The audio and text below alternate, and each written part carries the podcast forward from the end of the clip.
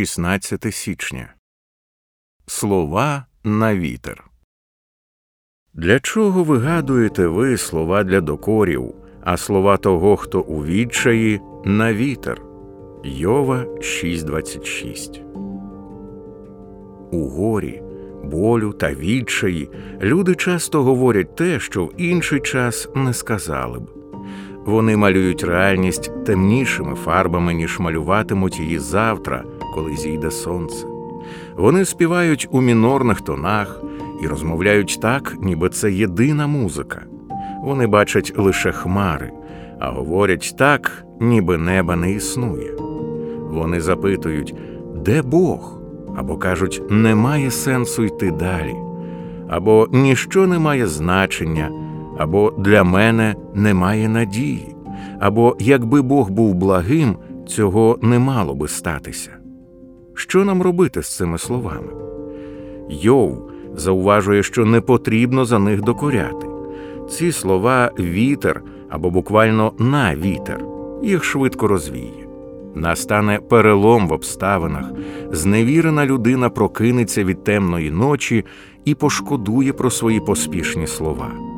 Тому суть в тому, щоб не втрачати свій час та енергію на дорікання за такі слова. Вони самі собою розвіються вітром. Не треба восени обривати листя, це марна праця. Воно і так незабаром злетить само.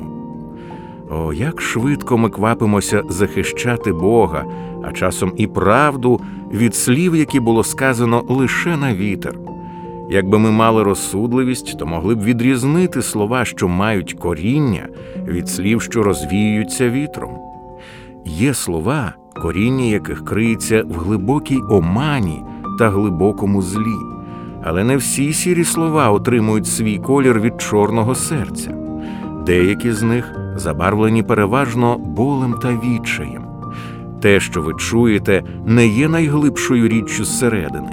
Там, звідки вони походять, є щось справжнє і темне, але воно тимчасове, як швидкоплинна інфекція, реальне, болюче, проте насправді невластиве людині. Тож навчимося розрізняти, чи слова, сказані проти нас, чи проти Бога, чи проти істини, є просто словами на вітер, мовлені не від душі, а від наболілого. Якщо це слова на вітер, почекаймо мовчки і не докоряймо. Відновлювати душу, а не докоряти наболілому ось мета нашої любові.